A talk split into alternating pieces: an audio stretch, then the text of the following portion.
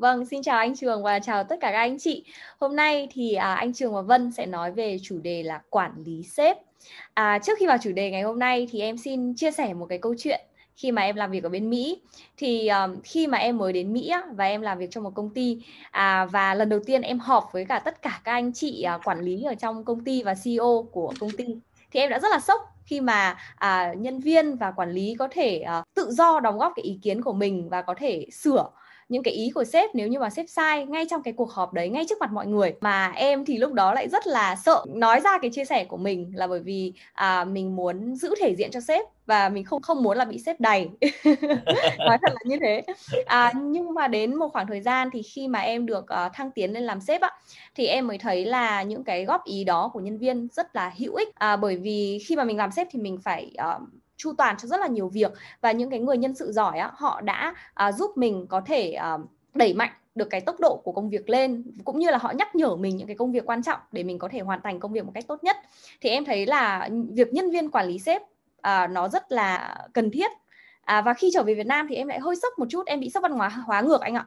Có nghĩa là em lại thấy là người Việt mình, không phải là tất cả người Việt nhá, nhưng mà những cái người mà em đã tiếp xúc thì lại thấy là họ có một chút gì đó rụt rè, có chút gì đó là không thể bộc lộ được hết những cái ý kiến của mình trong cái cuộc họp đối với sếp. Thì em muốn hỏi anh Trường là tại sao mà mọi người lại sợ sếp như vậy ạ? Và thực sự là cái việc đó, cái việc sợ sếp ấy, nó có cần thiết không? Ok, cảm ơn Vân. Cái câu chuyện của em thực ra không phải riêng của em đâu, của rất nhiều người đó, nó giống như vậy đó. Thì đầu tiên á, là mình phải xác định về cái tư duy. Thì trong này nó có một cái tư duy về từ tiếng Anh nó gọi là critical thinking. Thì critical thinking á, nó sẽ gọi dịch ra tiếng Việt nó gọi là tư duy độc lập. Thì tư duy độc lập là sao? Cái việc giữa sợ và tôn trọng á, đôi khi mọi người hay bị nhầm lẫn. Tức là sếp là mình tôn trọng, nhưng mà việc sợ là việc hoàn toàn khác. Tại vì mỗi người có một cái vai trò, trách nhiệm và nghĩa vụ khác nhau. Ví dụ như ở John Partners One á, là không được ai gọi là sếp hết. Ví dụ như nhân viên mà gọi người quản lý là sếp, ví dụ như người ta gọi anh là chào sếp Trường, là đóng 500.000. Anh mà đi nói với bất kỳ ai, anh nói là hôm nay tôi có nói chuyện với lính của tôi rồi, sếp lính nha, là anh phải đóng 500.000. Đó, thì không được dùng từ sếp lính trong công ty. Đó, và trong công ty anh hay nói vui là anh là cu ly cấp cao của mọi người. Còn trong công ty anh không có sếp lính. Thì như vậy á, là cái tư duy độc lập của mình á, nó sẽ tạo ra một cái môi trường hòa thuận và mọi người sẽ dễ dàng nói chuyện với nhau. Còn thứ nhất á, là mọi người sợ sếp, đây là một tâm lý rất là hiển nhiên. Vì sao? Ông sếp á, thì ông có power với mình, đúng không? Ông có quyền lực thì mình sợ. Thứ hai là ông là người quyết định cái nồi cơm của mình, đúng không? Trong công ty nó chỉ quan tâm tới hai cái túi thôi, một là túi tiền của doanh nghiệp, hai là túi tiền của nhân viên. Cứ đụng vào hai cái túi này là bà con người ta sợ thôi. Thì thực ra là nhân viên thì quan tâm tới túi tiền của chính mình, còn ông sếp thì quan tâm tới túi tiền của doanh nghiệp. Thành ra ở đây á, anh muốn xác định thứ nhất là mình phải có cái tư duy độc lập, là người sếp á, là mình tôn trọng chứ không phải là mình sợ, thì vì sợ không làm việc được, đúng không ạ? Thứ hai á, là trong công ty của mình á, nó có 3 đối tượng. Là thứ nhất là nhân viên, thứ hai là sếp, thứ ba, thực ra đối tượng thứ ba này mới đáng sợ nè, chứ không phải là đối tượng sếp mới đáng sợ thôi. Đối tượng số 3 nó gọi là peers, là đồng nghiệp ngang cấp. Ví dụ nha, đối với nhân viên, nếu em là sếp, em gặp nhân viên thì em không có gì phải sợ họ, đúng không? Thì thông thường là như vậy, tại vì em có power với nhân viên. Nhưng mà có điều rất là đáng tiếc, nhiều nhà lãnh đạo không nhận biết được á, là nếu em sử dụng quyền lực với nhân viên thì rất có thể một ngày đẹp trời đó em có thể nhận được cái nón bảo hiểm ở đầu khu công nghiệp, người ta chặn đường em lại, đúng không? Hay là rất nhiều người sếp em để ý nè, khi họ còn tại vị, họ còn mặc cái áo, họ còn ngồi trên cái ghế đó, thì ngày sinh nhật, các ngày của họ nhiều người tới chúc mừng lắm, nhưng khi họ không còn ở công ty đó nữa, họ rời khỏi cái vị trí đó thì không ai nhớ tới họ hết. Thì đó là người sếp đó tồi tệ. Đó là lý do vì sao người ta có một khái niệm là nhà lãnh đạo cấp độ 5. Còn nếu mà em dùng power sẽ giết chết nhân viên đó. Em sẽ dùng cái sự influence, em thuyết phục họ, và dùng sự ảnh hưởng, role model.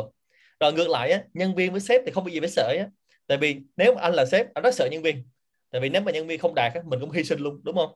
Đó, như em nói, nhân viên giúp em rất là nhiều, em có gì đâu phải sợ họ. Thành ra ở đây á, là người nhân viên á, người ta phải hiểu rằng mình với sếp có cùng KPIs. Nếu mình mà rớt, sếp cũng rớt luôn. Nên ở đây mình tôn trọng và mình cùng nhau mình làm. Còn thực ra có một đối tượng rất đáng sợ là đối tượng là peers, là đồng nghiệp ngang cấp.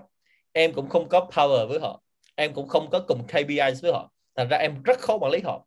Tuy nhiên á, nếu mà một sau này mình có 5 người peers, người sếp người ta sẽ cân nhắc là pick up một trong 5 người đó lên thành sếp á, thì người nào có mức độ ảnh hưởng, người nào có sự tự tin trong 5 người đó sẽ được nhắc lên.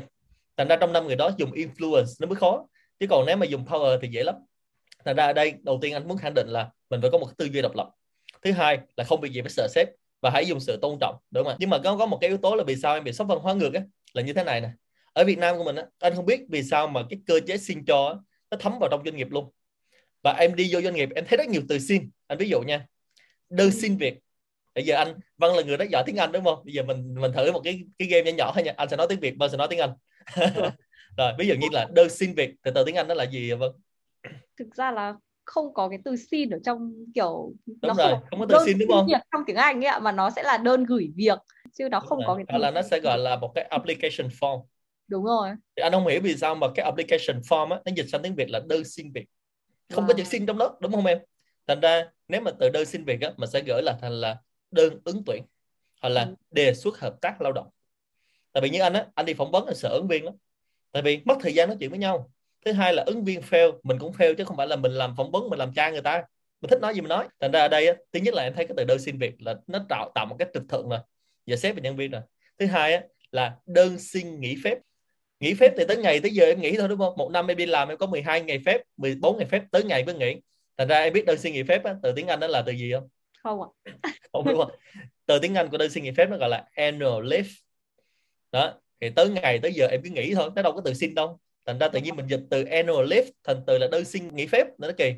Và đặc biệt á, là trong một số môi trường làm việc á, là tới ngày nghỉ phép của em á, mà em không nghỉ là ông sếp ông còn bắt em nghỉ nữa, đúng không? Nó như chủ đề tuần trước anh em mình nói, nó phải balance, nó phải integration chứ đâu phải người ta làm việc hoài.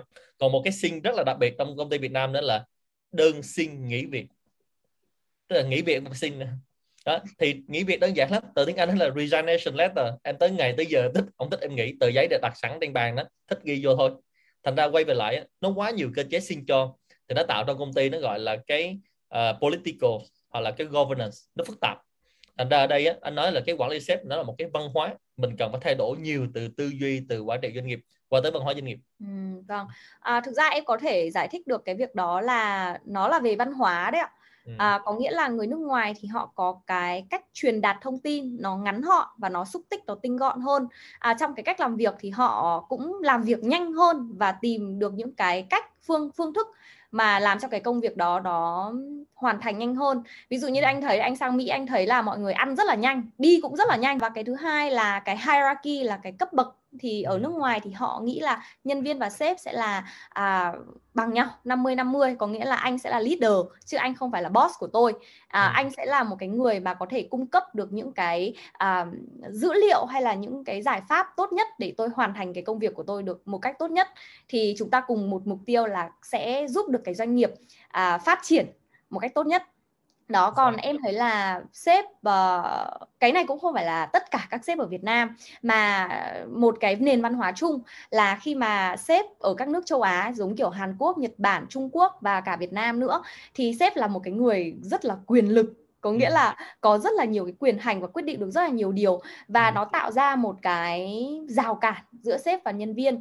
Và nó tạo ra cho sếp nghiễm nhiên một cái thế lực mà nếu mà ai động vào cái thế lực đó thì có thể bị ghét này, hay là bị ảnh hưởng đến túi tiền của họ chẳng hạn. Đúng rồi. Thì em thấy là đó là cái sự khác nhau giữa văn hóa. Vậy thì khi mà mình biết được cái điều này rồi thì sếp phải làm thế nào để khuyến khích nhân viên có thể bộc bạch ra những cái suy nghĩ của mình, và nhân viên khi mà biết điều đó rồi thì nhân viên phải làm như thế nào để có thể quản lý sếp và có thể đóng góp ý kiến của mình để cho cái doanh nghiệp nó phát triển tốt hơn? Ok, cảm ơn Vân. Thật ra trong cái thời lượng cho phép này thì anh sẽ nói ở góc độ nhân viên ha. Còn góc độ của sếp thì đơn giản lắm, tức là sếp khi mà hiểu việc đó rồi thì phải hiểu rằng là nhân viên của mình mới là người thực thi và là người partner của mình, và phải dành thời gian để hỗ trợ họ và coaching hoặc là guide họ để họ phát triển, và sau đó mình mới khỏe được. Còn ở đây anh chia sẻ một số cái kỹ thuật, một số cái góc nhìn dành cho các bạn nhân viên, đặc biệt là các bạn trẻ khi mình đi làm việc chuyên nghiệp, làm sao để mình thành công. Thứ nhất là như anh nói là phải có cái tư duy critical thinking. Số 2, mình phải hiểu rằng người sếp là cái người luôn support mình. Thành ra mình phải luôn chủ động, mình đừng bị động. Ở đây là các bạn trẻ hay bị là rất là bị động. Thành ra mình chủ động lên, tức là đầu tiên mình không sợ hãi. Thứ hai là mình chủ động trong cái việc mình nói chuyện với sếp. Và thứ ba là anh nói về kỹ thuật nha. Các bạn thường gặp một cái thói quen là mình có một cái vấn đề, sau khi mình đem một cái vấn đề đó lên tới ông sếp của mình. Đầu tiên là mình bị cái lỗi đầu tiên là mình còn không mô tả được cái vấn đề đó nữa. Mình chỉ làm vai trò là messenger thôi, tức là mình kể lại câu chuyện. Thì nếu mà kể là câu chuyện thì người sếp người ta chả cần em kể câu chuyện làm gì, đúng không? Thì cấp độ số 1 là rất là dở rồi. Thì đầu tiên là mình là làm sao mình lên được cấp độ số 2 là mình kể được cái vấn đề của mình đang gặp là gì. Tiếp theo mình lên một level tiếp theo là từ cái problems mình chuyển thành một cái proposal. Tức là mình sẽ nói với sếp: sếp ơi, hiện nay em đang gặp một cái vấn đề như thế này, và với vấn đề này thì em đề xuất là sẽ giải quyết theo những cách như thế này. Hết, nói tới đó thôi. Thì đó được gọi là một level basic đầu tiên mà người sếp người ta chấp nhận. Thì thường á, người sếp người ta sẽ thích nhân viên mà có giải pháp, chứ người ta không thích nhân viên có vấn đề. Tại vì mỗi ngày cả 100.000 vấn đề, em đừng đem vấn đề với anh nữa, đúng không? Thì tới đó là cấp độ proposal. Rồi cấp độ cao hơn là cấp độ số 2, là cấp độ về recommendation. Tức là em sẽ nói như này: sếp ơi, hiện nay em đang có một cái vấn đề như thế này. Rồi vấn đề này thì em sẽ có 3 cái đề xuất sau đây, và với 3 đề xuất này em sẽ chọn đề xuất số 2. Bởi vì thì thường á, nhân viên người ta hay quen cái từ là why, là vì sao, và từ bởi vì là because, là cái từ mà ngay tại trường đại học Harvard á, năm 2010 người ta đã chọn cái từ là bởi vì, là cái từ mà mạnh nhất trong năm. Tức là em có thể nói bất kỳ lý do gì, nhưng em phải có justification. Thì anh không biết cái từ justification ở Việt Nam dịch ra tiếng Việt là tương đương như thế nào. Thì anh chỉ dịch nôm na đó là em phải có một cái lý giải vì sao em thích đó, chứ không phải là em nói là tôi thích thì tôi làm thôi. Nói như vậy thì làm gì, đúng không? Thì ở đây á, là cấp độ số 2 là recommendation. Thì người sếp ít ra người ta sẽ có một cái khuyến nghị. À, như vậy nhân viên của mình á, nó đã phân tích rồi nè, nó đã đưa ra đề xuất rồi nè, và nếu là nhân viên là mình, nó cũng đề xuất luôn cái số 2 rồi nè. Thì lúc đó anh là sếp, anh đơn giản lắm. Anh chỉ thấy một, nếu anh đồng ý với em, anh sẽ nói ok, em go ahead, làm đi. Còn nếu anh sẽ thấy theo anh là phải chọn cái số 3, thì anh phải giải thích ngược lại cho em. Anh sẽ nói là em phân tích xong 3 cái rất là hay, và em đề xuất anh cái số 2. Tuy nhiên cấp độ của anh sẽ phân tích là anh chọn cái số 3. Bởi vì, anh đừng phải nói lại bởi vì như thế nào. Anh giải thích xong thì cuối cùng hai anh em alignment với nhau, chọn ra cái the best, đúng không? Rồi, đó là cấp độ số 2. Còn cấp độ số 3 là cấp độ đỉnh cao của nhân viên luôn nè. Ví dụ như anh có một cái vấn đề, anh sẽ lên gặp sếp anh sẽ nói: sếp ơi, bây giờ em có một cái vấn đề và em có giải pháp như thế này, mà sếp cũng đừng quan tâm luôn, em làm xong em sẽ đi báo cáo lại cho sếp. Hết. Thì nếu em là sếp mình có thích không? Thích ạ. Có thích đúng không? Đó, mình gộp mà... cái task đấy người khác làm cho mình. Đúng rồi. Và lúc đó em sẽ thấy là lúc đó là người nhân viên này được gọi là người nhân viên cái thang tự do, gọi là thang cấp độ 5.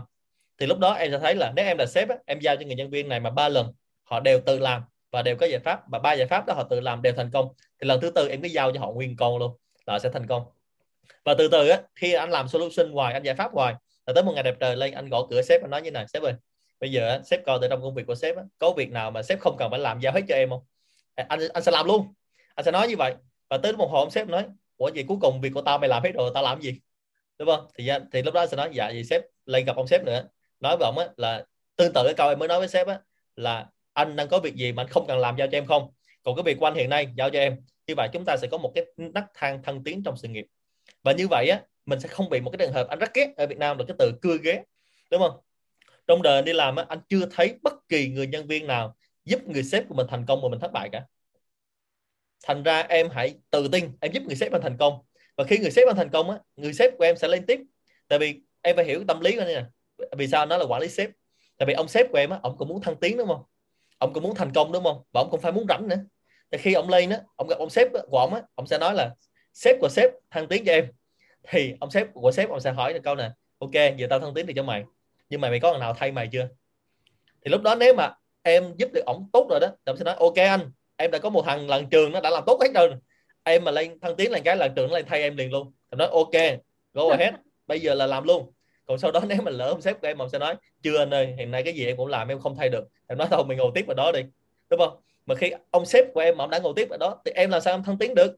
Em chỉ đi cưa ghế thôi, đúng không? Thành ra đó là một cái kỹ thuật mà hầu như anh nói luôn, hầu như cái mindset này đó, là rất ít người biết.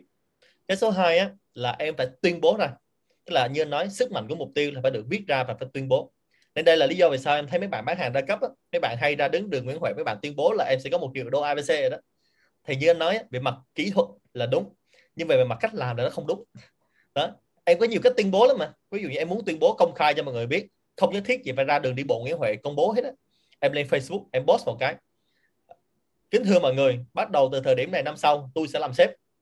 Thì em thấy Facebook nó có tính năng là ngày này năm sau nó sẽ nhắc lại, đúng không? Nếu mà nó nhắc lại mà em lúc đó làm sếp rồi thì happy, chúc mừng em. Còn nếu em chưa làm sếp thì em phải đánh giá lại em chứ. Nếu mà em còn dây thần kinh nhục á, em phải biết nhục, đúng không? Năm ngoái mình tuyên bố mà năm nay mình không có làm sếp. Còn nếu mà quay về lại, nếu em không đủ tự tin, em trên Facebook nó có chức năng là em post mà để chế độ là only me, chỉ mình tôi thôi. Thì ngày này năm sau nó sẽ nhắc lại cho chính em: năm ngoái mày hứa là mày làm sếp, không biết năm nay mày làm được chưa? Thì nếu mà em cảm thấy nhục thì em cố gắng lên. Còn nếu mà em không thấy nhục thì thôi, cuộc sống của em, your choice, your life, nó chỉ dừng lại ở đó thôi. Thành ra như anh nói, Anh đã từng dạy cho các anh chị giám đốc ngân hàng, và có một anh rất ấn tượng. Lúc đó anh đang làm phó giám đốc của một cái chi nhánh. Anh đứng lên tuyên bố, mà có ông sếp ngồi phía sau lưng, ông sẽ tuyên bố là 1 năm sau em sẽ thay vị trí của anh, còn anh đi đâu tính tiếp. Lúc đó em biết cả khán phòng bàng hoàng luôn, tại vì ông sếp ngồi sau lưng. Thì anh nói là lúc mà anh nói ra câu đó, anh đã xác định rồi, 1 là năm sau làm sếp, còn 5 sau mà không làm sếp được, cũng hiểu là cũng đi đâu luôn. Thì rất là may mắn, có 6 tháng thôi anh đó anh lên làm sếp. Và cái người sếp của anh ngồi phía sau lưng đó lên làm phó tổng, tức là anh đó trở thành giám đốc khu vực và người sếp sau lưng lên làm phó tổng. Thành ra lúc đó cả hai người đều có happy ending. Và lúc đó anh quay lại, anh thực sự biết ơn và cảm nhận được cái việc là cái sức mạnh của việc tuyên bố nó như thế nào. Và lúc đó anh với sếp là thành là bộ đôi hoàn hảo và đi cùng với nhau.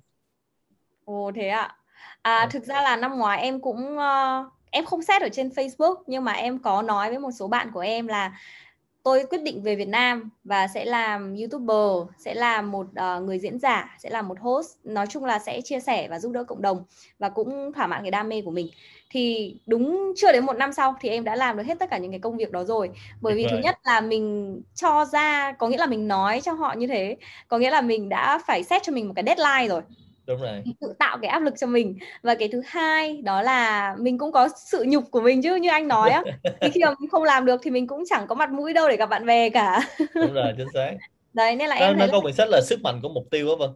Và người ta thống kê rằng á, là 20% những người mà làm như anh nói là viết ra và tuyên bố mục tiêu của mình á, là chiếm hơn 80% cái tài sản trên xã hội này. Nên đó là như mục tiêu á, là mục tiêu với thành tựu nha, mình phải ghi ra hết. Và đôi khi mục tiêu thành tựu không gì to tát đâu. Ví dụ nha, hồi xưa mà lúc mà anh trước khi mà anh làm cái nghề mà nói trước công chúng á, anh phải ghi mục tiêu ra là khi nào anh sẽ nói được trước 5 người, rồi khi nào lên 10 người, lên 20 người. Và anh phải có cái mục tiêu, có một cái milestone là phải nói trước 1.000 người. Và sau đó từ 1.000 người anh phải ghi là tiếp theo là khi nào mà nói trước 10.000 người, được không? Nên là khi mà em đặt mục tiêu là 10.000 người á, thì việc đầu tiên phải nói trước được 5 người đó. Và lúc đó em biết á, là anh làm một cái việc rất là buồn cười, là anh mời những người bạn thân nhất của anh, là anh mời đó được khoảng 20 người ngồi trước mặt anh đó.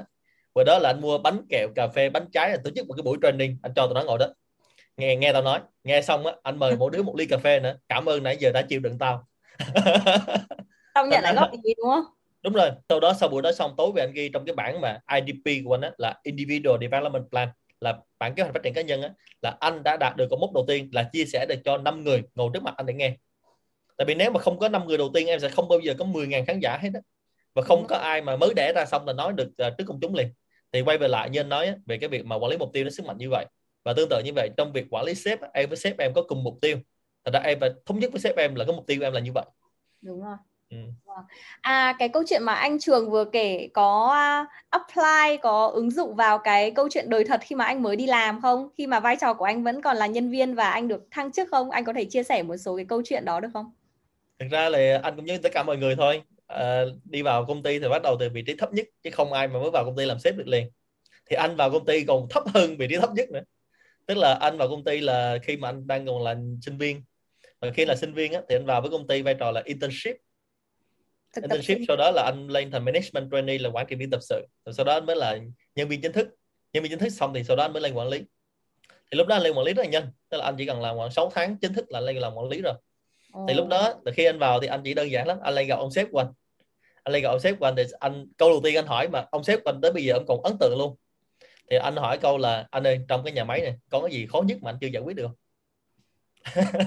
Thì ông sếp của anh ông ngạc nhiên, ông mới hỏi anh á, ông nhìn mặt anh, ông hỏi nè, mày đang mày lo thực tập cho nó tốt ra trường đi, mày đặt hỏi câu này. Cái anh mới nói nếu mà anh thấy là không có gì khó nhất á, thì cho em hỏi là hiện nay 3 cái vấn đề mà anh đang đau đầu nhất là cái gì?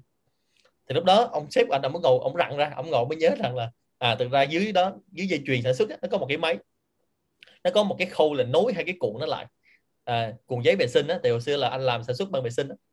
Thì cái cuộn giấy nối cuộn á, là khi mà nó nối cuộn nó tạo ra rất nhiều cái hao hụt và nó rất nhiều cái khó khăn. Và để giải quyết việc đó, nó cần phải có một cái ông vừa biết về cơ khí, vừa biết về điện tử, vừa biết về công nghệ thông tin để lập trình. Mà tao thấy mày học cơ điện tử á, là học cả 3 môn này, thì mày coi tụi mày có làm được không? Thì anh xuống dưới đó, anh nói để em, và em không làm được là em lên đường luôn. Thì sau đó em biết không, anh giải quyết được vấn đề đó. Và ông sếp của anh là trở thành hero. Lưu ý lúc đó là ông sếp của anh trở thành hero của nhà máy và dựng tượng idol luôn. Tức là ông đi nhận giải thưởng là khu vực giải thưởng tùm lum, ông đi nhận, anh không đi nhận, vì đó là cái dự án anh chỉ là internship thôi. Thì em biết lúc đó là ông đang làm gì với anh, em biết là ông sẽ hướng dẫn anh. Và anh thực sự anh rất là may mắn trong cuộc đời của anh đó, là anh đi làm gặp được người sếp đầu tiên và công ty đầu tiên là vô cùng tử tế. Và cũng rất là vui, một cái điều mà anh nghĩ là đó là một kinh nghiệm rất là thú vị đối với anh, là người sếp, những người sếp đầu tiên của anh thì có người sau này trở thành nhân viên ngược lại qua luôn. Tức là anh jump over qua họ và họ sẽ thành nhân viên của anh, và lúc đó rất happy.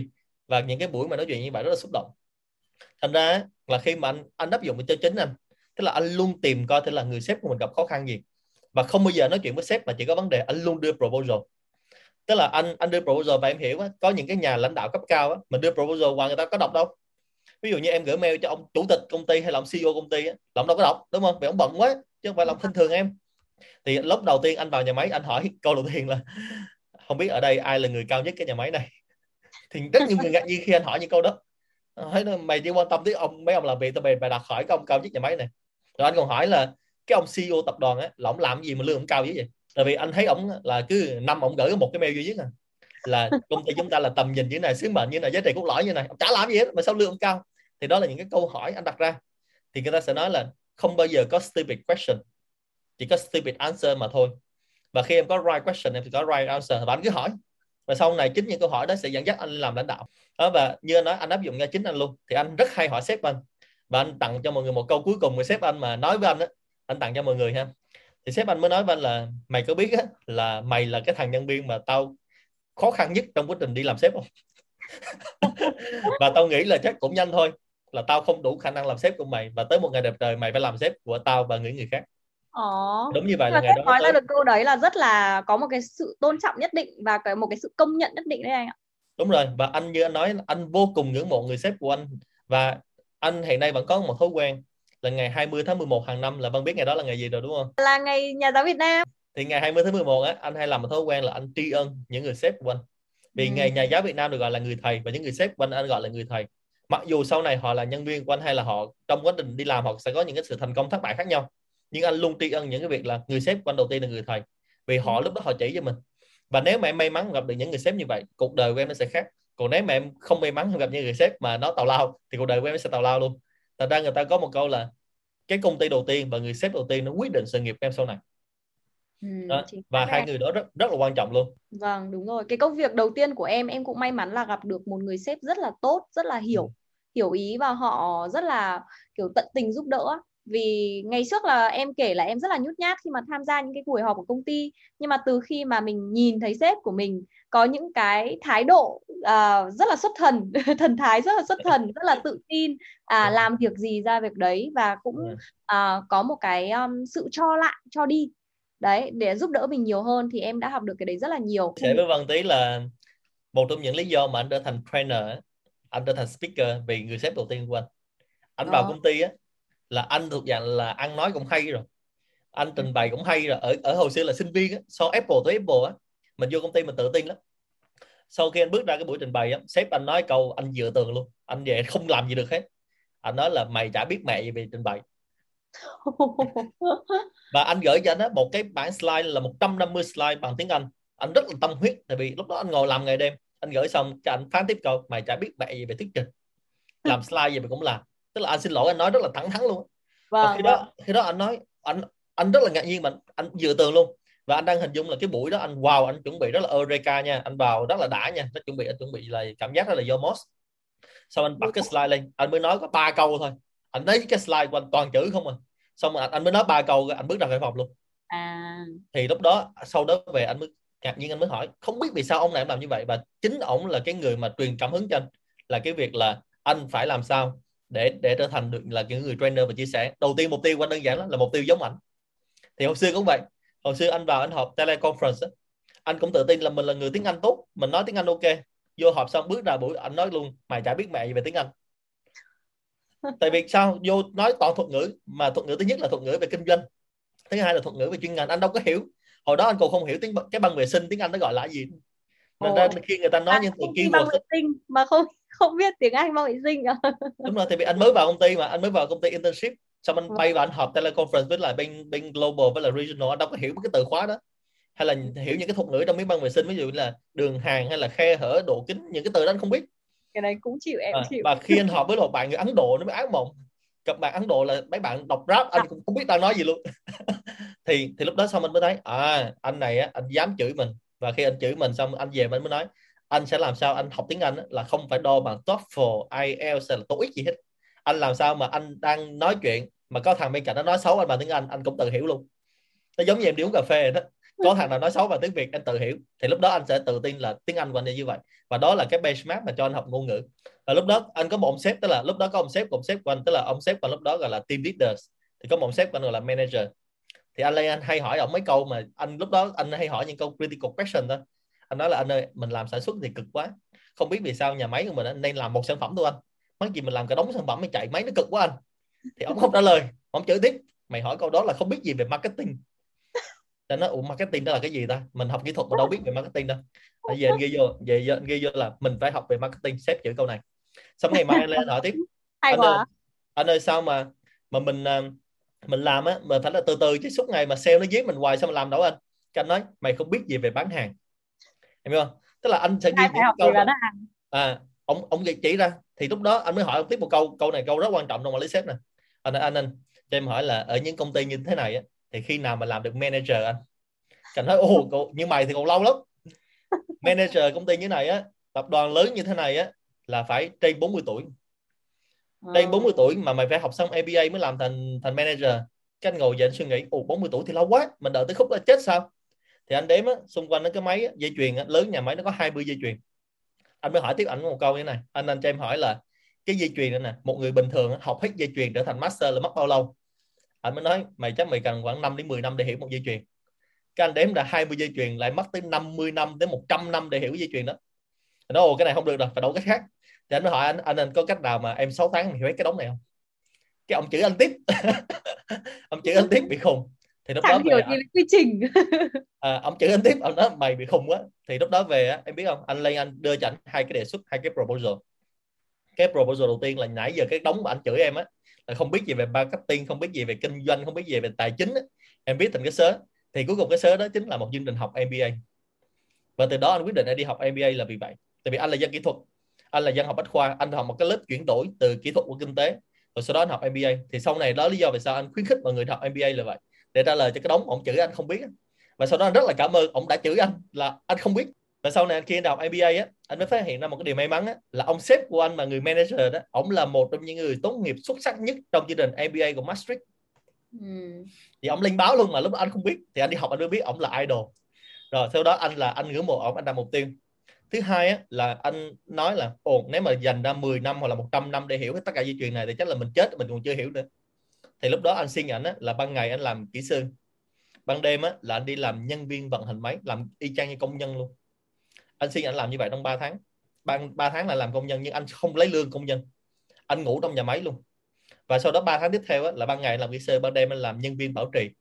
Thì chỉ cần 6 tháng sau á, em biết không, từng con ốc con vít trong cái dây chuyền đó anh nhớ từng nằm chỗ nào luôn. Wow. Khi tối anh về nhà á, là công ty anh á, là không được dừng máy quá 30 phút. Khi mà dừng máy thì phải chạy vào nhà máy. Thì lúc đó mấy anh ở trong máy anh chỉ cần gọi điện thoại cho anh thôi. Ví dụ anh nói là Trường ơi, đang bị hư chỗ này, cần kỹ sư xuất hiện. Thì anh không cần xuất hiện luôn, anh chỉ nói là đi lại chỗ đó, lấy cái cờ lê 18 lại đúng vị trí đó, gõ nó vào 2mm, tự làm đi rồi nó chạy là được. Em hình dung không? Thì lúc đó rất nhiều người công nhân á, người ta không hiểu là không biết vì sao mà ông Trường ông nhớ từng cái con ốc, nhớ từng cái vị trí, là ông đâu có biết là anh làm 3 tháng ở vị trí của ông đâu. Mà em biết không, mình làm công nhân nhưng với tư duy của một người kỹ sư nó khác hoàn toàn so với việc là làm công nhân với tư duy của công nhân. Thành ra lúc đó anh sẽ hiểu, ví dụ như có một người chỉ anh là mày lại cầm cái búa mày gõ 3 cái là nó chạy lại được, thì anh mới lại gõ 3 cái bông bông bông. Đúng rồi, mình không hiểu là vì sao gõ 3 cái anh không gõ bông bông bông, nó gãy luôn. Nó gãy luôn mà anh gõ mạnh quá. Thì sau đó anh nói không, ông không có chỉ tôi gõ 3 cái được, ông mà nói như này, gõ 3 cái hay mấy cái không quan trọng, bây giờ ông muốn nó chạy vào trong bao nhiêu mm. Thì sau đó anh phát hiện là gõ 3 cái của ông là vì ông làm 20 năm rồi, ông gõ bông bông bông 3 cái nó vào 2mm.